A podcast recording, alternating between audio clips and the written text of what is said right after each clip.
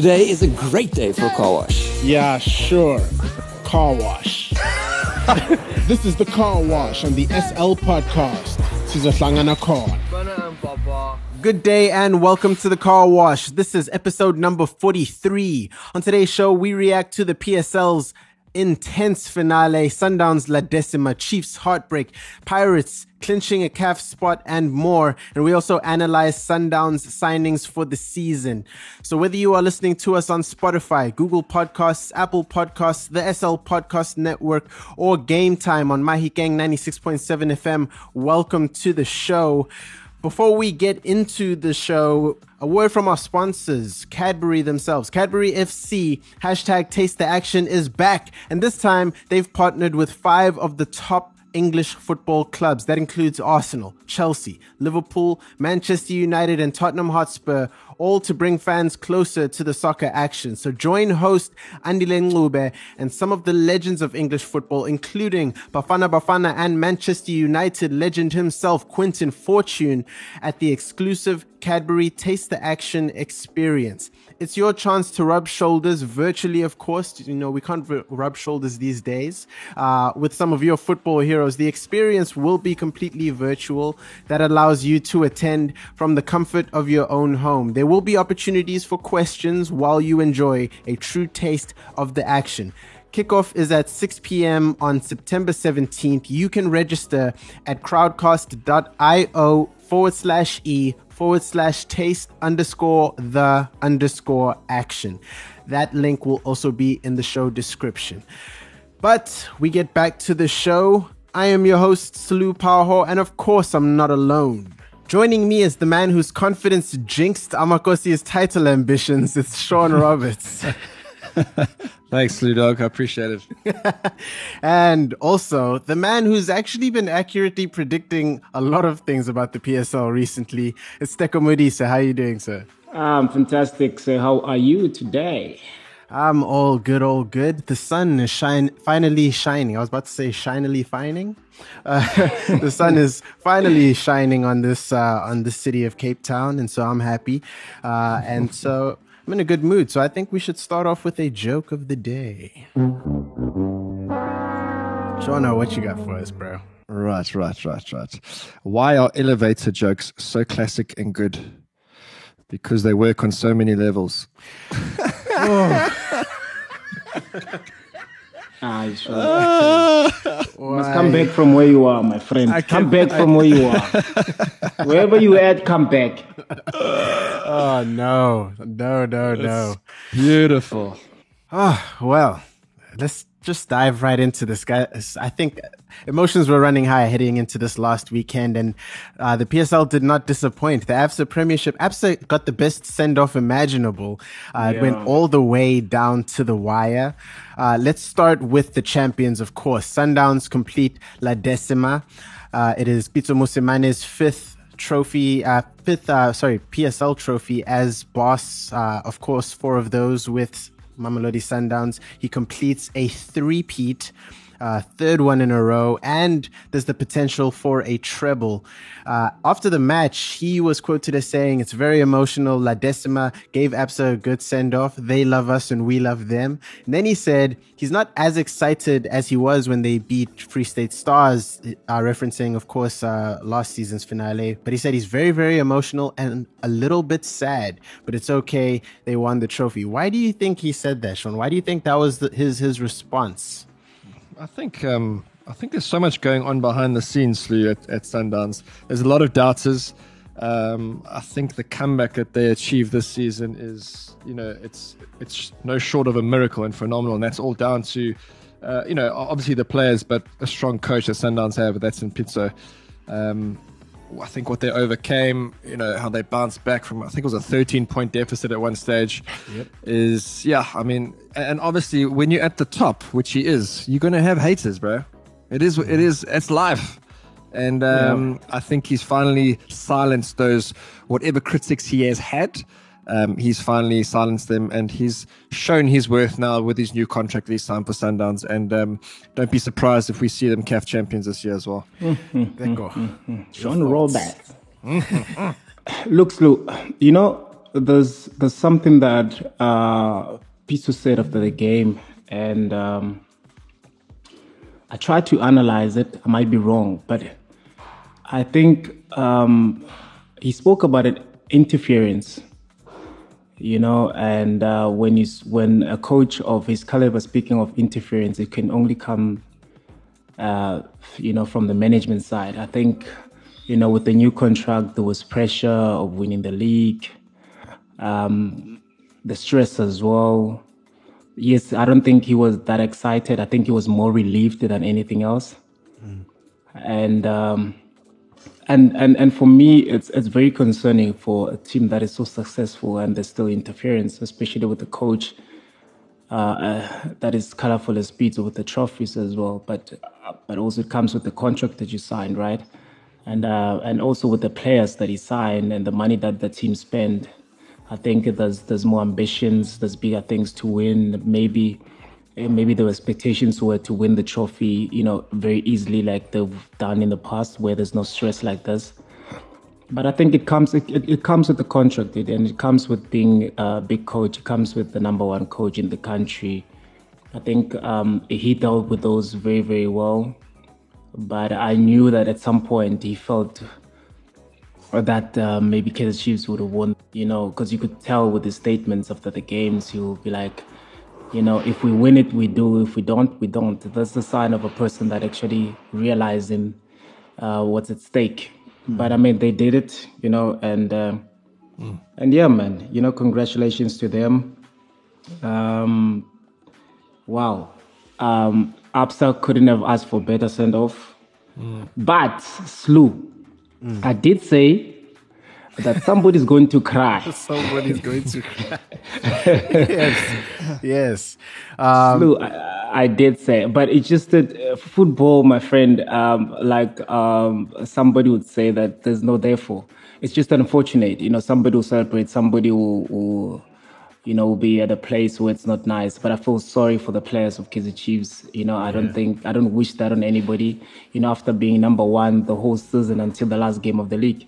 Mm. I think you know they deserve something, but it's just unfortunate. But uh, yet again, you know, with Sundowns, the we shouldn't be surprised of of of, of what Sundowns have achieved so far. It's because of they built a team in 2014. They started rebuilding a team, a new team that is this successful now. I think mm. maybe you know it's high time for Kaizer Chiefs to start doing so. Orlando Pirates have changed the team. They re- they've rebuilt the team. Hopefully they'll continue with that. I think it's high time that Kaizer Chiefs start rebuilding the team. Yeah. So yeah. who knows? Who knows? I, I, yeah, just to, just to bat in there. I mean, um, I, you know, we obviously all watched the Chiefs game, but and they've done so well this season, and I must give credit before I say what I'm going to say. But I just looking at that game, you, you kind of felt unless they were all exhausted, but you wouldn't have said they were fighting for their lives in that game. It was a very sort of mediocre pace. They were losing so many 50-50s. And um, it was just a bizarre ending, really. There's just no what's the word oomph or enthusiasm or the final third there was just hmm. nothing i don't know i, I just, I, I just felt like it was a friendly it looked like a friendly game to me I, I would almost say that it's just that they they they had no ideas like there was a, mm. a point in that match where it just looked like they didn't know apart from throwing the ball up all the way to the top they they had no creativity maybe maybe that that's what it was from my perspective but but when you run out of ideas it, it it does start to look like you're tired and it does start to look like you don't even have energy right maybe maybe um mm. maybe yeah. that's just a supporter's perspective yeah but but also slow you you that's been the problem for Kaizer Chiefs um in the bio bubble you mm. know um, we spoke about the predictability of Kaizer Chiefs long even last year we spoke about yes they're winning but you know it, it, it becomes so predictable and it's easy to plan against a team that is so predictable now, in the bio bubble, when when when the demands were higher, you know, when the players supposed to dig deeper, they didn't have that. Mm. And that's when you question the depth of the team. But there's so many things that you can question about Chiefs, but you can't falter the effort that the players have put in throughout sure. the whole season. So sure. I just hope that with, with what happened right now, it's it's not gonna open a can of worms into Chiefs. Now people start talking bad about the team. I think they need to they need to have their own meetings you know sit down and reflect on on on, on the previous season look at look at stuff that they need to perfect or do right next season and build from there because you know from uh, um Slu Mamelodi Sundowns when Pitso came they were in relegation zone we were number 15 on the log you know, there were placards on, on, on the street that, you know, um, a multi billion uh, dollar team will be in Mvela. It was a joke. People were making fun of us.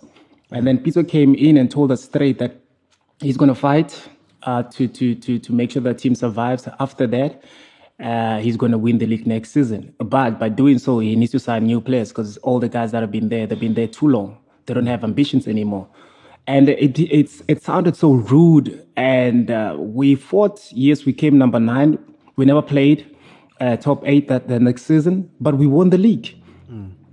But that's what I'm saying. That you you you we we. He he rebuilt the team, and sometimes to make those type of decisions, it's not nice. It's not, it's it's it's very uncomfortable. But but when you look at Kaizer Chiefs team, you look at what what Sean was saying. You you I because I, I watched both teams when they were playing in the final day, you could tell that Sundowns wanted it more. Sundowns wanted to win, irrespective of what Kaizer Chiefs is doing on the other side.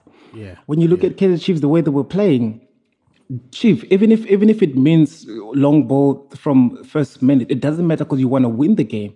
But you you you you also want to be in a position where you are fighting for three points because that's what Kaizer Chiefs was supposed to do. Just fight. Mm no, don't forget about being creative because you, you couldn't do that the whole season. That day is about fighting. And sometimes that's when you start questioning um, um, the characters of the players, the, the characters of the team. Do they have the, the personnel to, to be able to, to fight when it's tough? Because that's what makes championship. You When yeah. it's tough, that's when players need to raise their hands, you know, uh, uh, uh, start fighting for the team. And I, I, I didn't see that in the Bible with Kaizer Chiefs, not even one game. Now, now, let me let me ask this: the squad itself, what what what next for them? Yeah, it's it's it's a good question, Slu. Um, look, they've got a good squad, but also it doesn't look like they've got a happy squad. I mean, there's there's talks mm. of Kearyn Baccus wanting to leave. Um, uh, that's been widely reported in the press as well. Um, but for sure, they need strength across the back four. They need strength in that midfield. Um, up front, I'm quite happy with them. They're just not lethal enough. But I think when Billiat finds his form again, you've got Nurkovic, you've got Castro. You can't ask for much more in terms of your front three. But midfield needs to, uh, you know, since George Maluleka left, it was a different team. You can say what you want, but 100% they had no ideas. And um, we've seen how they've been defensively, which is a bit concerning. So um, don't be surprised if we see some big signings in terms of defensively and in the midfield. Up front, I'm, I'm, I'm okay. I'm okay.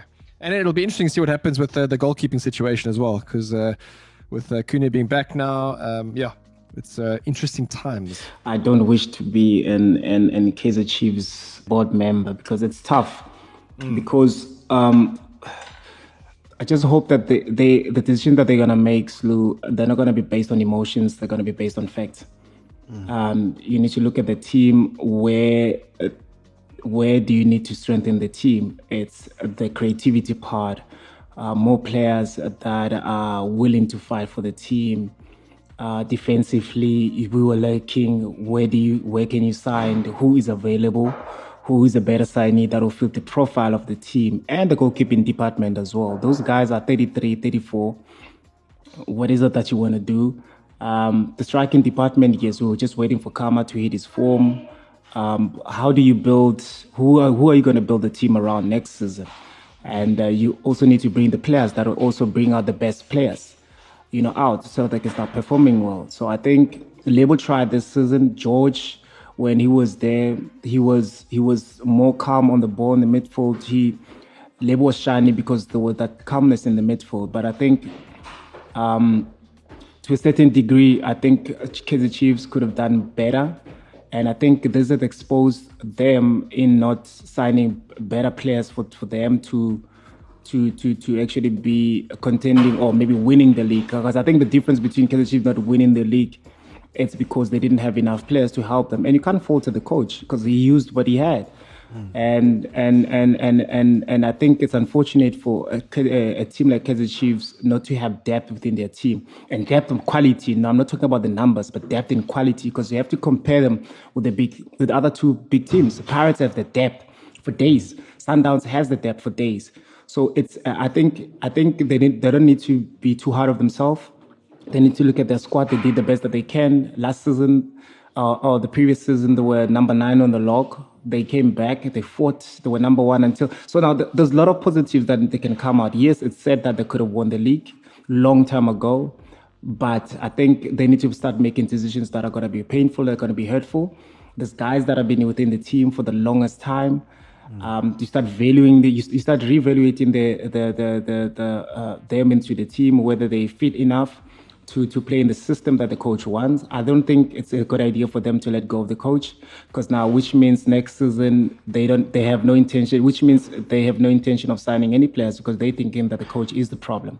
Hmm. And I don't think in the right now the coach is the problem. The coach used what he he could. Coach used what he had, and I think that's always been the problem with the coaches that comes to Chiefs. Even Steve Komphela was the same. He got there, he used what he had. He he had no way of signing any players to come in. He used what he had, and sometimes I think there's certain things that that teams, if they want to move forward, they need to change. Kaizer Chiefs is a big team. It's a team that is loved by so many. When Kaizer Chiefs is on form, the league becomes so interesting. So is Pirates. So is Mamelodi Sundowns.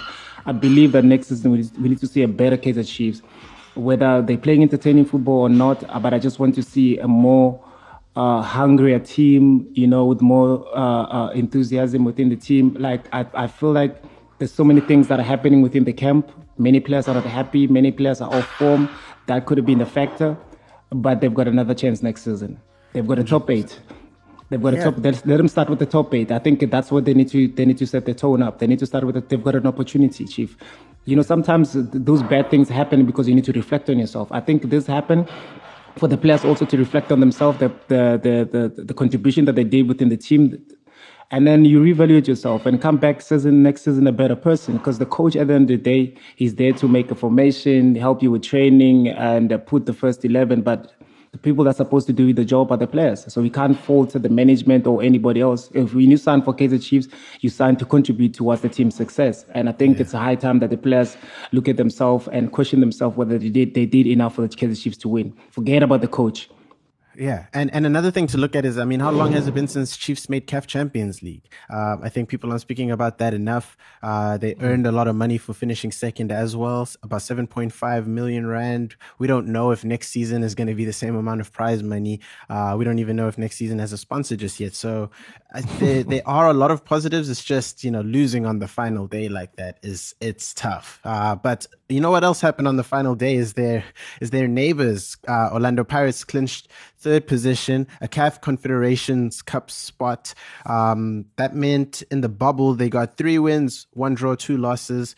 Um, but and and they got that uh, CAF Confed spot on goals for, not even goal difference. They were level on on, on goal difference with Vit, and they uh, they just had more goals scored. Uh, it's a team strengthened ahead of next season. We've heard uh, uh, reports of Tyson and Deon Hotto signing for them. Um, you know, so ahead of next season. What do you guys think a realistic target for Orlando Pirates is? Yeah, Slew. Um, I- it's for me. It's gonna. Uh, you know, I know, I know we're gonna talk about Sundowns a bit later, but it's going to be very, very difficult to see any team come team come close to Sundowns with the squad they're going to have next season. That's my honest opinion. But realistically, Pirates top three again, um, if not second. But I don't see anyone touching Sundowns. For me, Slu, I would say if if Orlando Pirates keep the same team the same coach, I think they stand a better chance than Sundowns, merely because there's going to be continuity within the team. Sundowns has signed so many players, which they're going to use next season. Mm. And if you look, and you, and you look at the duration now between now and next season, it's within the short space of time. And for mm. those players to to adjust to the system and what the demands are, it might take a while. Other players might adjust very quickly. And I'm not expecting Peter to use the same players that he's been using now. So I think Orlando Pirates stand a better chance, but they need to start right. Mm. You know, start right so that whenever maybe you're off form or whatever the case may be, you've got points in their bag that will support you. You always have something. And I think Orlando Pirates always it's been a team that finishes well, comes second round of the league, they start doing well. I think this time of the season, I mean this time when they get into the new season, they need to start better.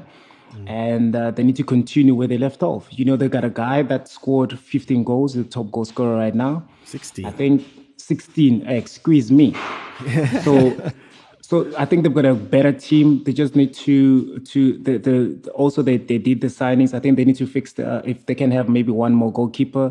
That'll be probably maybe a fight with Wayne for the number one spot. Maybe one or two center backs. That'll actually solidify their defense. I think they've got a young, energetic team that can do well next season. Uh, and uh, very quickly, uh, you know, as we round off, Polokwane City relegated from fifth last season to Glad Africa Championship next season. Um, wow. Also, also Black Leopards are going to be in the playoffs, so we'll see. But at one point in this season, you could have said there'll be four Limpopo teams in the PSL next season, but now potentially only two, and that's just because TTM bought Bidvest of its rights. So uh, for Polokwane City, I mean, it was they played poorly pretty much from start to finish. Um, I don't know if you guys have any reactions to that. Teko, I, I, know you specifically before the final round of games said Polokwane City have to be relegated. so what were your thoughts? What were your thoughts on, on, on them going down? Yeah, uh, Te- Teko didn't give them a choice, did he? Yeah. no, no, Sean. It's, it's it's the thing is, I know it was harsh for me to say that, but I've I've watched Polokwane City this season how they play and uh, uh, and and I, and I also watched the guys that were competing in in, in relegation zone. Amazulu was just unfortunate. I could see, you know, they're fighting for their lives and they're trying so hard. But the only person that was showing up was was was Ntuli, who was scoring goals for them. And um, the coaches, there was so many dynamics at at, at, at Amazulu that could have faulted them not getting more results.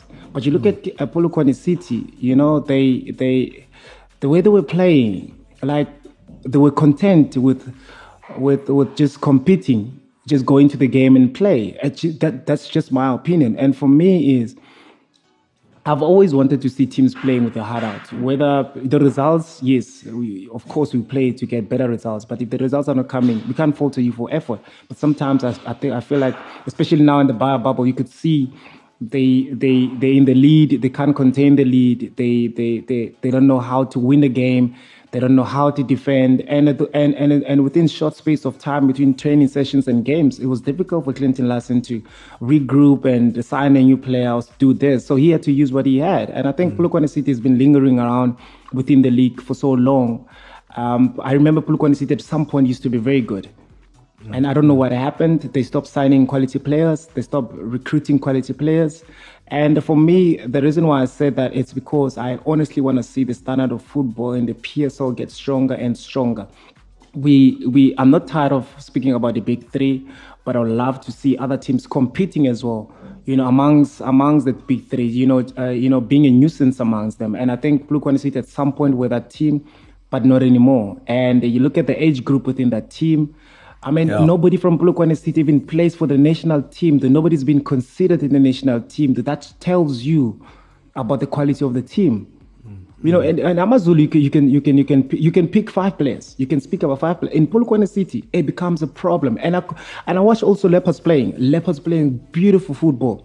But the problem is also they, they, they, they don't have a good goalkeeper. They don't have a good defense. And that's been their problem but they survived. Maybe hopefully next season they'll look at the squad and so and and and try to strengthen their team. But Polokwane City didn't look like a team that wants to strengthen anything. They didn't look like a team that wants to survive. I think they played because they were content. I don't know, Chief. Like for me, Polokwane City had to go uh, one less trip from Limpopo, and uh, we'll see. We'll yeah. see what happens. You know. But you say that Teko, I mean, you say that's one less trip to Limpopo, but I think um, with the sale of Highlands Park, I think they want to they want to be relocating to Limpopo, don't they? No, no, no. That's in Mpumalanga. No, that's in Mpumalanga. Oh, okay. Excuse that's me. That's in Mpumalanga. Yeah, that's Mpumalanga. Mpumalanga. Um, but uh, you know, before we get into international news desk, we do have to just, um, I think, recap just the bio bubble itself. For so long, we didn't know. We remember how many shows we had to do. There was no football or no local football.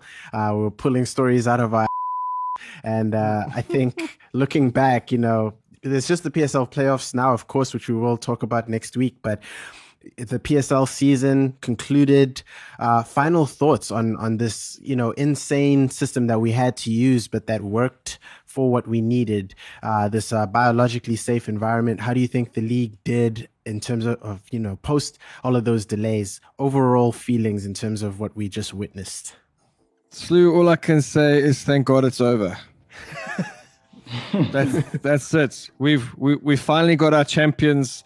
We're finally moving on. Um, I don't know what else to say, but I hope we never get to repeat that. Players are home with their families, where they belong. Um, yeah, all in all, I think it's a good job done by the PSL, considering. Um, again, we spoke about it last week. I don't know what's going to happen in terms of COVID with the new season because it's going nowhere and they can't afford to go in a bubble again. So, yeah, interesting times ahead, but job well done. And thank goodness it's over. Thank goodness it's over. Uh, look, for for uh, for the players, you know, I just want to commend them for for for applying themselves themselves under some uh, difficult circumstances. They come out and play, and uh, they they gave us, you know, um, something to talk about. You know, there's teams that did well under the uh, in the bio, bio bubble, the teams that struggled. Um, yeah, man. I think I think the most important thing probably maybe brought players together because they're spending so much time together. They had no choice. But I just hope that we don't get to that situation anymore. Um, I can imagine the frustration that the players had. I'm sure the other players were like, "Can this finish? You know, can we can we can we get done? Sort of can go home." Um, yeah, man. But but for me is I'm glad that the um, the the league is finished, and I'm glad that it ended you know, in in the way that it did. You know, it was very very interesting. Everybody was glued in their TV, uh, watching the games and be interested in the games. And I think, and I just hope that next season, you know, it's gonna be as as unpredictable as it was in the bio bubble going forward. Yes. Because in the bio yes, bubble, sir. you never knew who was gonna win. So I think the next season should start like that, where everybody is entitled of three points, not because you're playing Mamelodi Sundowns or J you know, you're against your odds against you. Because mm. I because because in the Bible we could see that so many teams pulled surprised. You know, uh, Bloemfontein Celtics they played so beautiful. You know, Cape Town City we've seen how Leopards came out. We've seen now how Amazulu started changing, using more of the experienced players coming into play, helping them survive. You know, there's so many things that I think teams have realized about their teams yeah. uh, that maybe maybe before they didn't. So I think it was a perfect time for the team to actually be able to reflect on themselves and see exactly what is it that they have, what is it that they can add. And um, yeah, man, for me, I'm excited for the new season. I'm sure nobody will be complaining about the fitness levels because, mm-hmm. you know, uh, the teams now are, uh, they started they started to get forms and all that stuff. So I think it'll be nice to see all those teams back into their home ground, whether the fans will be there or not. That's another story, mm. but but yeah, but for me, it's it's it's, it's going to be a very interesting season. I just hope that with with the new sponsor will come in and say, guys, three teams get relegated immediately. Yeah. You know, yeah. yeah, yeah. Then the standard of football goes up because because I've always complained about about teams are coming out and say we we're playing for top eight. Hey guys, play to win the trophy, play yeah, to sure. win trophies because at the end of the day, if you're a footballer, what what what matters most when you are done is how many trophies have you won? What have you won? Yeah, correct. Exactly. You won what? Being on the top eight. I think it's it's high time play a uh, team start changing their mentality. Go for the honors. Try and win the league. Try and whatever competition you're in, fight to win those trophies. Because at the end of the day, that's what matters most. You can't be fighting every season. You've been ten years in the PSL. You never won any trophy. You never you never been being in the cup final. That's a disaster, chief. Yeah, that's not yeah. right. So I think in a new sponsor I hope they're listening to me. Have the dates been confirmed for when the next season starts?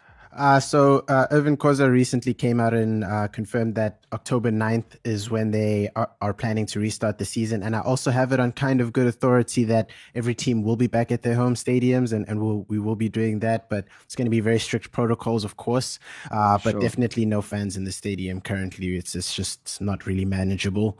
Uh, but again, home and away, it's it's just going to look a whole lot better, I think. Um, yeah, I agree.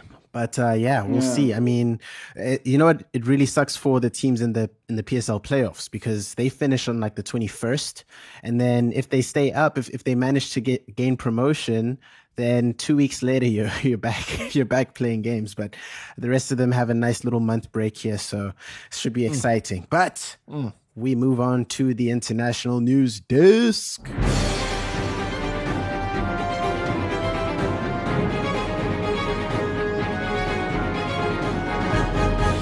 And for that, we are joined by our international news correspondent, Kurt Buckerfield. Kurt, how you doing?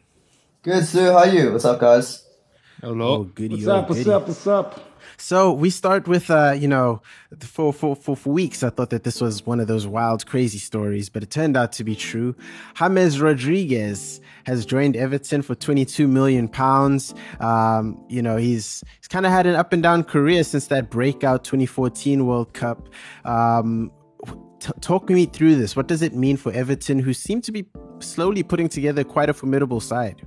Yeah, Sue. Um, so look, yeah, so twenty-two million pounds. Um, he took a significant wage cut to join Everton, um, which I, I guess tells you a lot about his willingness to just get back to playing football or his determination to get back to playing football. Um, and of course, he reunites with Carlo Ancelotti, who he's worked with three times before. Well, uh, twice before, sorry, at Bayern Munich and at Real Madrid. Um, but yeah, it was a strange move. Um, and he has had a weird career. We, of course, uh, you know, all remember his incredible um, 2014 World Cup, which, of course, put him on Real Madrid's radar.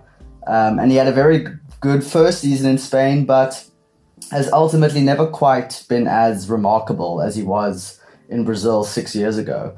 But if we look a little deeper, I think that his importance for his national team has never wavered. He's got like godlike status in that country. He carries that side on his back. Um, and I think that it's probably because he's a big fish in a, in a relatively small pond. I know Colombia have a few big names, but James is the guy that everything goes through. Um, you know, and in hindsight, we can look back and, and, and say that maybe he shouldn't have joined Real Madrid when he did, but nobody could have foreseen that he wasn't really going to cement a place in that side. But superstars like Ronaldo, Bale, Benzema, it was just always going to be uh, difficult for him. But he had to take the risk, of course.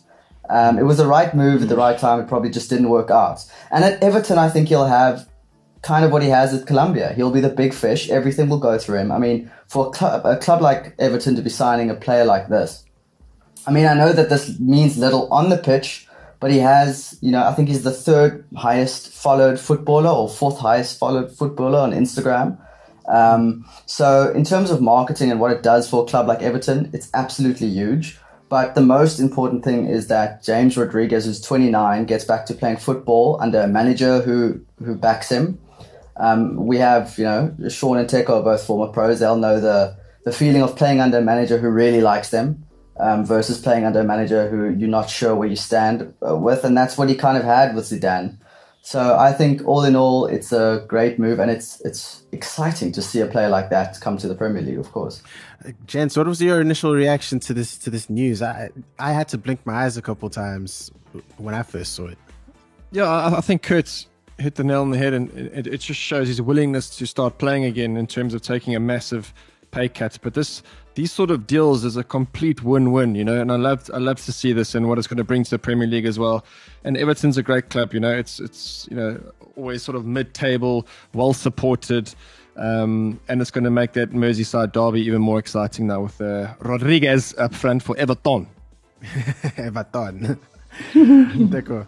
For me, Slu, I would say it's it's it's just as important for a player. It's important to have a coach that backs you and coach that believes in you. And uh, with him doing this, it shows, you know, that uh, he really, really, really wants to go back and be a, a footballer. He wants to be on the pitch because everybody wants to play. And um, I mean, EPL, we know how strong it is, how competitive it is. So for me, it'll be interesting to see whether he'll go back to and find his form. You know, after what happened with Real Madrid, I think he's got a new leaf now. I think it's up to him actually to play better. But for for me, with with with the best players that are in the world, I've never, never, never uh, rated him my top five or even my top fifty. But I think he's a good player. Damn, damn. Wow. Damn. Yeah. But you know, you know the other thing is I, I forget Everton had a tough season last season. Uh, they finished 12th. Uh, and this is a team I remember under Moyes who were competing for a Champions League spot. So, uh, you know, perhaps it's, it's time for a big turnaround there. Um, but it, it, it's that old question I remember people always used to ask would you rather be the best player on a bad team or the worst player on a, on a great team. Um, and I think James Rodriguez is definitely going to be the best player at Everton when he walks in. Um, but uh, yeah. let's move on. Um, on the other side, we have uh, well, not not on the other side, but we uh, on on the England front. Uh, England went to go and face uh, Iceland, and uh, Mason Greenwood and Phil Foden got themselves into a little bit of trouble. Can you talk tell us about that? What happened over there in Iceland? Well, it wasn't in Iceland. Um, I don't think. I'm very interested. Yeah, it was in Iceland. I'm very very interested to hear Teko and Sean's thoughts on this. Um, you know, I don't want any more details, but I just want to know, like, is this something that players did? Um, I mean, they'll know more than I do, but so what happened was they had girls over at the, the quarantined hotel where they shouldn't have had any guests. They had two, or I think it was two girls come over. Um, and look, it's obviously not a big deal. The the big deal here is that they broke COVID nineteen protocol rules, um, and that they have now well, they were dropped for the Denmark game, which was on um, Tuesday night. What bothers me the most about all of this is the way that they will, or have been already, and will continue to be treated in in the media, in English media in particular. I went on. Um, I went on the Daily Mail last night, and on the home page there were five or six stories of Greenwood and Foden. Um, you know, reaction pieces of, of former pros talking about it, their own apologies. They even had an interview with one of the girls who was in the room with them, and I, I and I believe that that is you know it doesn't get lower than that, and that's yeah. what gives like this profession of journalism a bad rap. Is like that's the reason I don't get you know interviews with these guys is because they think that we're all like that. So I, I think um, it's ridiculous like to see how it's blown up, and you just it's so predictable, Slew. You know that when Greenwood scores.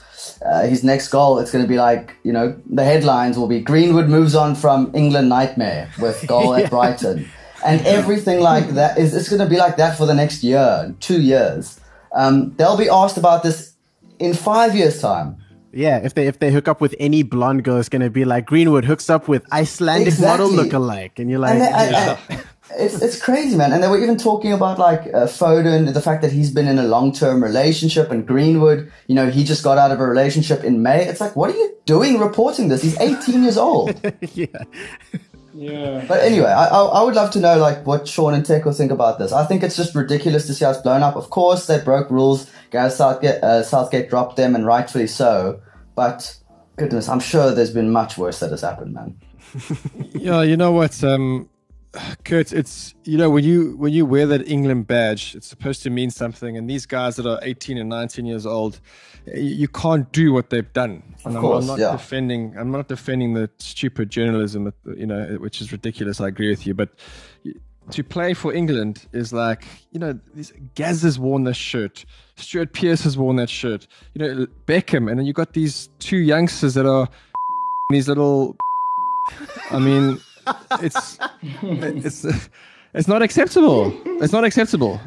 So yes, get dropped, and I hope I hope they drop for the next few months as well because I think it's absolutely ridiculous. Wow, Sean! Wow, harsh. Wow, that is harsh. Wow, wow, wow. Yep. ah. Good. I think yes. I think most of the time we we wanna justify or give leniency to players uh, at a certain age. We're saying they're still young, they'll learn. I think they knew exactly what they were doing. And uh, like Sean said, I think playing in the national team where you had, you know, your superstars and you guys are now the younger guys that are, yeah. you know, the new generation. You know, there's so much expectations. And I think for them to be irresponsible like that, I think for me it's unacceptable. And uh, the only way for them to actually, um, um, you know, get rid of the critics is to go back into the pitch and do what they do. Because I think when you, whenever, whenever anything that is personal is to affect your game, it becomes a problem. I think you need to be able to separate the two. So I think they need to be careful next time because because these are type of things that ruin players' careers. Because right now, they might, if they have a bad season, every journalist will be saying, we'll be talking about that story that maybe this is the reason why. And these are the boys that had a great season last season. So I don't know, understand why they would have to dent it like that. For me, it's unacceptable. Mm. I will say this. I will say this. Uh, one day on this podcast, I'll, I'll, I'll talk about all of the that Rooney got up to during his career. Uh, I, I just think that these journals have like it's just more of these type of stories that that that kind of just stick with these players for longer if you know what i mean like like rooney yeah. got up to some crazy stuff but like two weeks later you forgot about it even though it was a lot crazier no, but but, but yeah. but but Slew Rooney Rooney was banging goals. Rooney was banging off the field with the prostitute, going to the pitch, score a hat trick, finish. Mm. So now that's what I'm saying. That the only way to to to to to make this story go away is go back to the pitch and do your business, chief. Because that's what you want people to know you for. You're a footballer. You want them to know you from a footballing side, not all this nonsense. Yes, we do. We we are guys. We we we around. We do all this type of things, but do that privately. Don't do that. That that now it, it exposed the whole England team. Now you're putting so much pressure on everyone now. So you can imagine now the senior players within the team because yeah. now they're gonna say, yeah, but the senior players are allowing these kids, or they're not grooming these kids properly, or they're not talking to these boys. But at the end of the day, 18 year grown ass man, you know what's mm. right, you know what's wrong. I mean, you've got yeah. an apartment, chief, for two days, Jay. Can you wait for two days and then you can do whatever that you want to do in your own private space? Don't compromise everybody that's within that's in camp. So now yeah. other players now they must answer for your. Ah. And get tested twice just because uh, you never know. But um, I think we should move swiftly forward. uh, we're giving a lot of stuff for Simon too. to bleep out. uh, so, last but not least, we have to tie a nice bow on this story that we've covered for the past couple of weeks. But Lionel Messi remains a Barcelona player for at least one more season. Uh, Kurt, where do you stand on this one? It was it's it's uh it's been a it's been a dramatic month uh, to say the least. But what are your thoughts here? Yeah, I mean, look, you guys obviously know my feelings and how tired I am about speaking about all of this. But, um, you know, it was very interesting to see. I don't know if you guys watched the interview or saw his comments. Um, the, the interview he gave last week, Friday, it was very, very revealing. He spoke a lot about what the president told him or the promises the president made to him throughout the year, saying things like, you can leave at the end of the season and we will talk at the end of the season. Um, and Messi kept going, well, okay, I want to leave. I want to leave. These are my plans. The president kept putting off um, that chat. Mm-hmm. And then when it came time for Messi to actually, you know, take it further by letting them officially know that he wanted out, the president then went back on his word. So I, I, I feel sorry for him. I, I, it sucks to me that a player um, of that caliber and a player who's done so much for the club wasn't granted his wish. Um, it, it sucks, but um, I get the situation. I kind of admire the fact that Messi didn't want to make it uglier by taking it to court. That was uh, his main reason for for kind of ending this fight was the fact that he didn't want to take Barcelona to court. Um, so yeah, he stays. It's unfortunate because I was excited to see him in a different league, but hopefully we'll get that next season. Hopefully, indeed. Uh, very quickly, just just to get uh, Teko and Sean involved here considering everything that's going on with Barcelona and and the lack of certainty, the new coach, what do you think your expectations for this team are for this season? I'll let I'll let uh, Teko answer that because he's a Barcelona fan. Because um, I, I really don't give a to be honest. Wow, damn. uh, just because he didn't sign for City, wow. and how? Yeah, man, I'm over now it. He doesn't I'm give over it. it. Yeah, I'm over it. oh, Teko, thoughts. Look, with, with, with, with, with what's been happening with Barcelona, especially now, I think next season uh, it's it's going to be in this situation where every player in Barcelona will be looked at differently because now the expectations now are higher. You know, the the and Messi's performance is going to be scrutinized this time around. If he is having a bad game, they'll be saying because he wants to leave. So mm I think in it's, it's it's not going to be a nice season for Messi and. Um, for Barcelona on its own, you know, um, look, I just for me is I just hope that with whatever decision that they're making or whatever players that they're bringing in, it's to help the team to be better, because and also try to build a team forward, you know, without Messi. I think Barcelona need to start planning, you know, their lives outside of Messi because I don't see him staying longer than uh, the next season. I don't think what has been happening right now will be fixed within few months or a season. So for me, Yeah. as a Barcelona fan, I think Messi should just start watching Prison Break and figure out how to get out of that situation. brilliant, brilliant, brilliant stuff. Uh, Kurt, your thoughts Yes. on, on on how the season might go for Barcelona? Look, I agree with Teko. I just think that it takes one goal from Messi to for people to just start talking about how good he is again. So I think it'll be it will be quickly forgotten. I think um, I think it's going to be a very very tricky season because there are so many changes that that really have to take place in order for this team to be competitive again, especially in Europe. I think that they will be among the top three in Spain, but in Europe, and that's and that we know is the club's main goal. It's it's Messi's main objective. Um, you know what I would love to see is for Messi to take this team on his back again and carry them right throughout and even to the Champions League. I mean, that would be the dream. That would be the ultimate dream for Messi to win under those circumstances.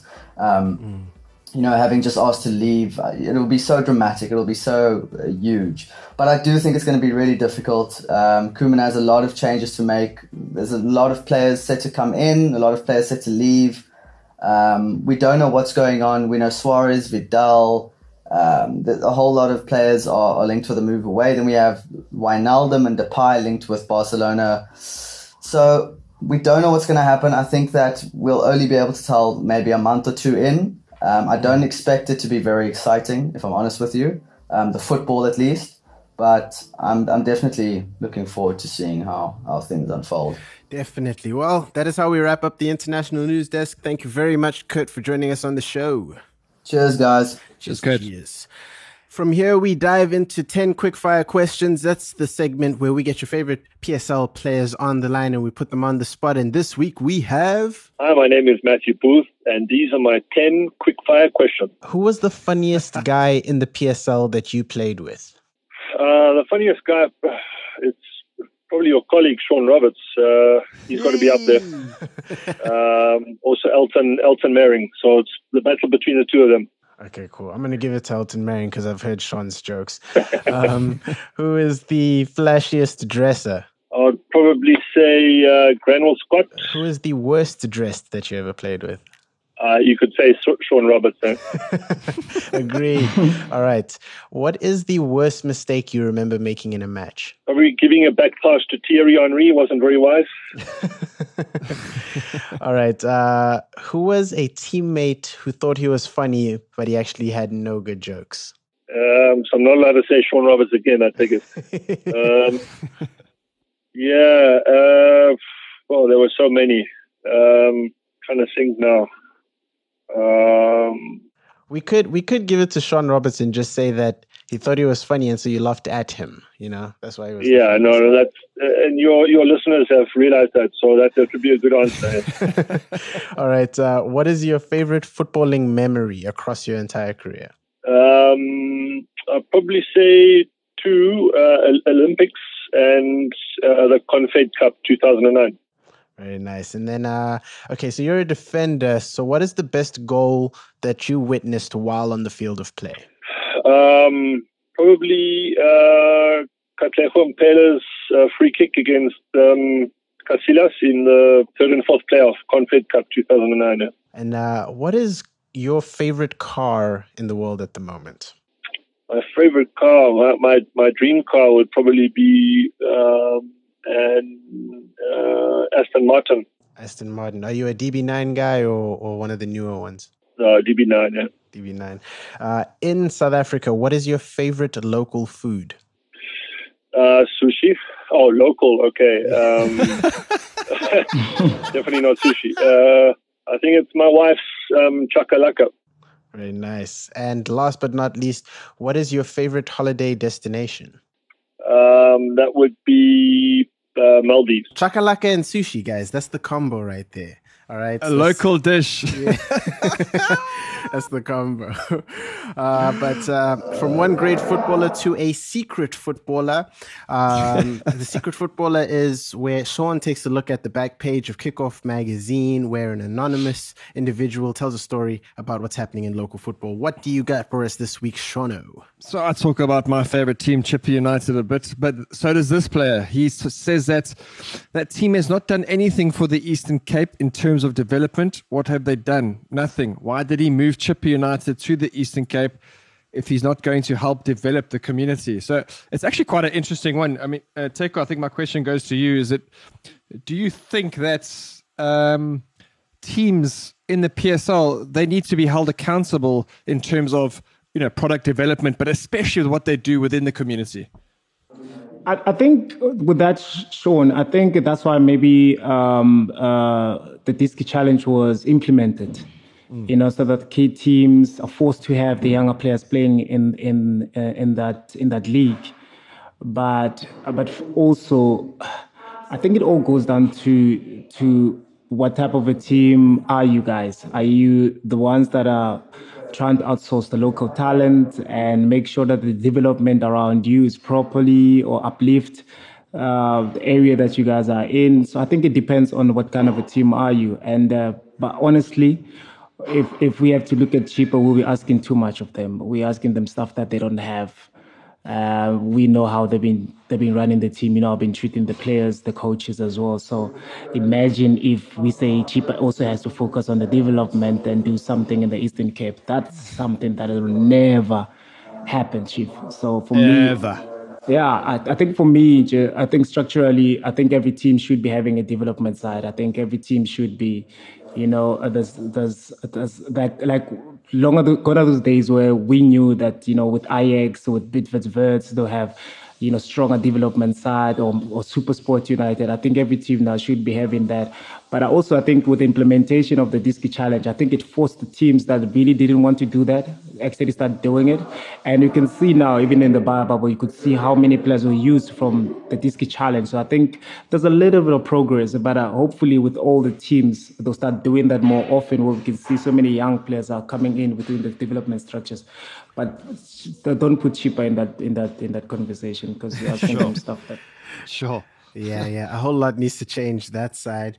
Up next, we have a feature called This Week in Football History. Today we remember great moments from the past. We dive into the time capsule. Join us as we remember great moments from this week in football history. This week, back in 2008, Theo Walcott scored his first hat trick, and it just happened to make him the youngest player ever to do so for England. He did it against Croatia, and he was 19 years and 178, sorry, 178 days old.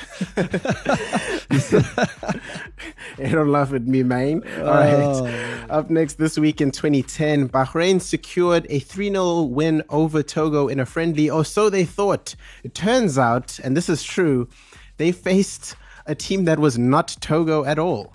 Um, they had scheduled the friendly, it played out in Bahrain, they played the full match, and then it turns out afterwards the Togo Federation goes, We don't know who you guys were playing. We don't know any of those. Those guys are not Togo internationals.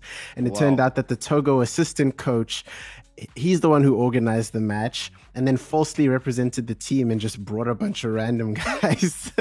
Uh, and then this last one, Sean, you'll appreciate. It's two separate uh, moments. One that just became legendary, and one that went viral when it happened. So back in 1995, Colombia and England played to a scoreless draw in a London friendly. The match remains notable as the debut of the Colombian goalkeeper Rene Higuita's invention of the scorpion kick save. You, we all know that clip. I'm sure you. I'm sure you remember. Sean, I'm Oh, sure you did it Oh, many yes. times in your career. You know what I'm saying? Absolutely, Sue. Yeah, right. That, that's what I was remembered for. yeah, he invented it. You perfected it. Is what they say. Correct. All right, and also this week in 2010. FAR Rabat goalkeeper Khalid Askri committed a blunder that made him an instant internet celebrity. He saved a penalty kick, or so he thought. Again, he saved it. The, the ball kind of comes out, but it's got backspin.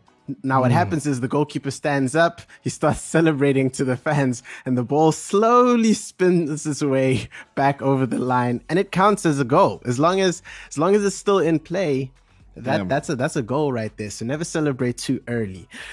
Um, but that's been this week in football history. Up next, let us discuss Sundown's roster for next season and this insane number of signings uh, that they have. Uh, you know, I've got the list in front of me. There's the likes of Aubrey Modiba, Shalulile, Mvala. We've already had uh, Grant Margeman. There's Hashim Domingo, Ricardo Goss, Gift Motupa, George Maluleka, Jody February. The list goes on. Um, so I want to know who is your eye on? Who are the signings that you think are going to shine for Sundown specifically? Right. I'm going to give you two. And I'm going to say George Maluleka and Peter Shalulile. I think I think Sundowns have missed a player like Peter Shalulile this season, and I think he's going to bring a lot there. And I honestly believe George Maluleka is going to add so much value to that uh, Sundowns midfield. And and I can I can see that uh, towards the end of the season now, where Sundowns were lacking, and it's exactly there. Um, I still don't think Rivaldo Coetzee as a six. I still prefer him as a central defender. That everyone might disagree with me, but that's fine. Um, but I think Georgie is going to do a fantastic job there. They go. Well, I'll, I'll give it three. I'll say Peter Shalulile, uh, Lesedi Kapinga, and George Maluleka. I think, uh, for obvious reasons, I think Lesedi Kapinga has that, uh, you know, Sirino flair, your Themba Zwane flair, and he'll fit perfectly within the team because of the, how that's how he plays. I think George will bring so much stability into the midfield. And I think we've seen in the bio bubble how much they struggled in the midfield. I think George will be uh, very, very important. And um, yeah, for Peter Shalulile, I think Sean covered it very well. I think they, they need a player like him, you know, the guy that can score all type of goals, that is willing to run, knowing Mamelodi Sundowns, they like pace up front, and that's what they struggle with, especially in uh, this season. I think Shalulile will, will do wonders for, for Mamelodi Sundowns. So now you know they're chasing the treble this year uh, with the with the Nedbank Cup final uh, this weekend.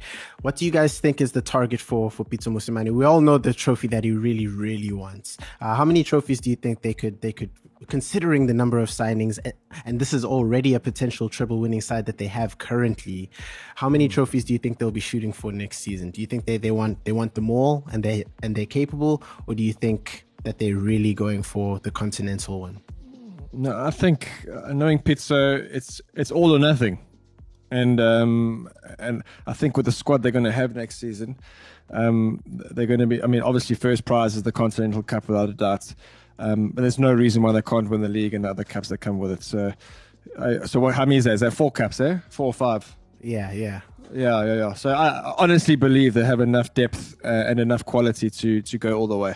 I think uh, Pitso now will actually say it's the right time to have uh, two different squads that play two different competitions. I think Yes, sir. Yes. Sir. he'll want to win. He'll want to go all out for everything that's that's that's that's available, and that's that's who he is. That's the DNA of Sundowns. The the demands are win everything. So I think he'll go all out and try also win the Champions League again. Now, as uh, we close out, we need uh, a car of the week. I have zero good segue there. So,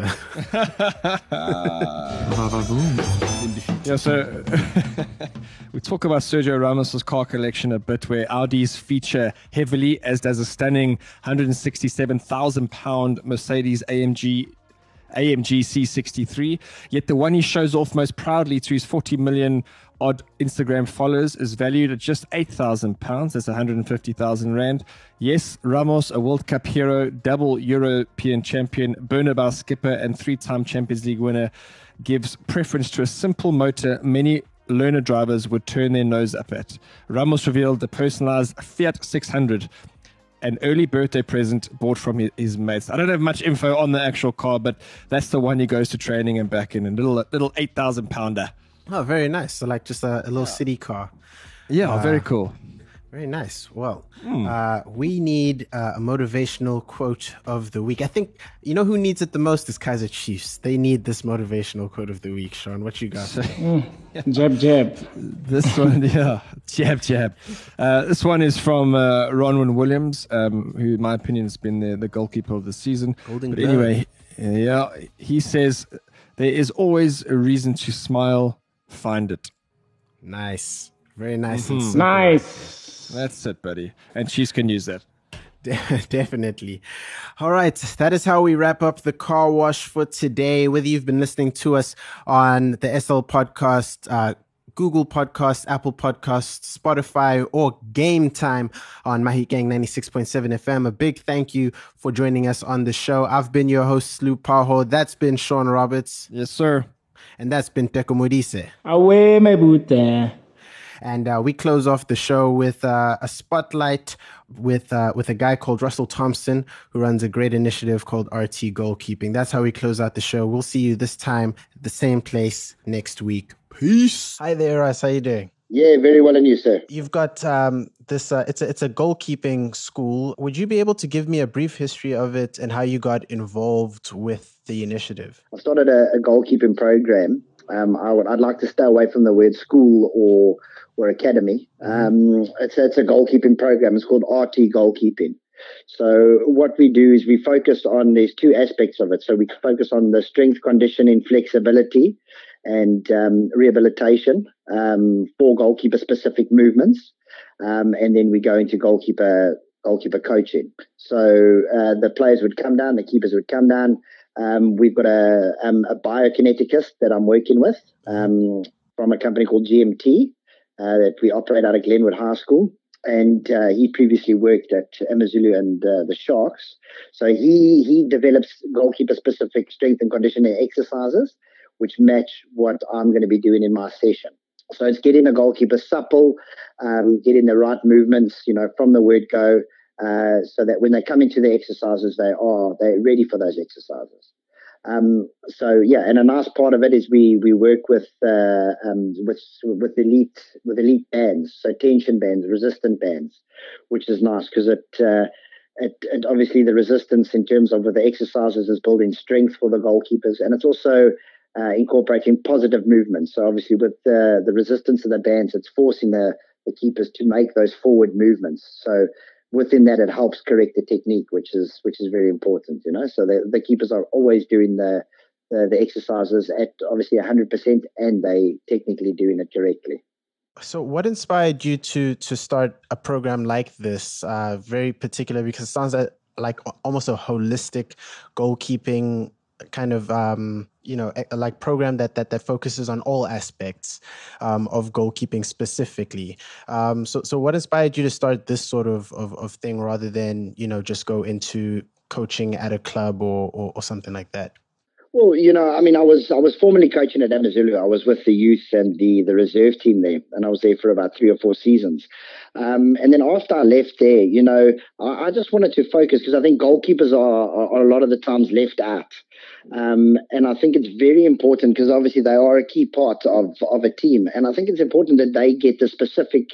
Uh, treatment and the specific exercises and, and training programs, you know, that that other players get.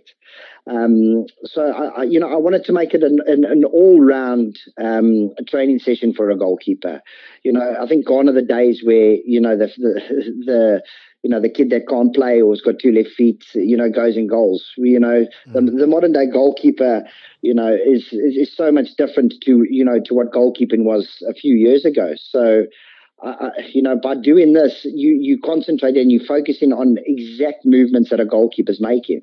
Yeah. You know, so just by just by doing general stretches and general warm ups, you're not really focusing on on the movements that a goalkeeper's making during a game and during during training. So you know, I wanted to make it an all round program for a goalkeeper where everything is based on goalkeeping and goalkeeping specific movements and strength and conditioning aspects. So yeah, as I say, it came from you know seeing how goalkeepers are left out in the, a lot of the times and just cast aside at training sessions where you know hopefully one day you know at club level that these these sort of uh, sessions are structured within their you know the the team's training sessions, which I think is important. Uh, now, one last thing: How do you select which goalkeepers to work with, or how do goalkeepers get involved with uh, with this program? So I've, I've, I've obviously got a Facebook page and an Instagram page um, where I obviously promote promote the brand through there.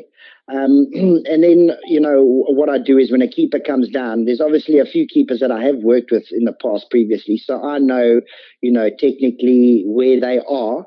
So I, I try generally to get you know the the the more advanced keepers in a session together, and then keepers that I haven't worked with before, they obviously come down for an intro session where I can gauge where they are, what they need to work on, and then I obviously pull them from there. Um, and then obviously when a keeper does progress and they are, you know, getting better and, and technically better, then, you know, we move them into the, the other days where the, the more technically advanced keepers are. So it's, it's across the board. So I work with keepers that have never been coached before to keepers that have had coaching and, you know, have been in the game for a while as well. So that, that's how, that's how we, that's how we group them. So, I mean, the, the, the main, my main aim is, you know, and, and also just going back to, with the program. I think there's there's so many so many goalkeeper trainers out there, you know, where there's very few goalkeeper coaches. And I think it's very important to focus on coaching goalkeepers rather than just training them. So it's not about the amount of repetitions they can do. It's the amount of repetitions with quality and with technique, which is very important. So now I see you guys are it's a RT underscore goalkeeping, right? On Instagram. Um, yeah, so yeah, RT goalkeeping, yeah. And then, is there any other platform? I I, I think you mentioned Facebook. Yes, we're on Facebook, so it's RT Goalkeeping on Facebook, um, and all my details are on there. Um, so, and it also gives you a brief breakdown of how the sessions work, um, and and everything it entails as well. Fantastic. And we we we do update on a on a weekly basis when we've had sessions, um, and you know post videos and that. So people who you know want to see what we're about, they can go to those different you know the various platforms and see see how we coach and and how we we work, and then obviously get in touch with us from there. And then we're more than happy to to have a look at a keeper and incorporate them into the program with us. Fantastic stuff. Well, Russell, thank you so much for joining me on the show. It's a great way to close off the car wash this week, and uh, hope you have a fantastic rest of the year and uh, 2021 further. Perfect. Thank you very much, and thanks for having me. Today is a great day for a car wash. Yeah, sure car wash. this is the car wash on the SL podcast. This is a slang and car.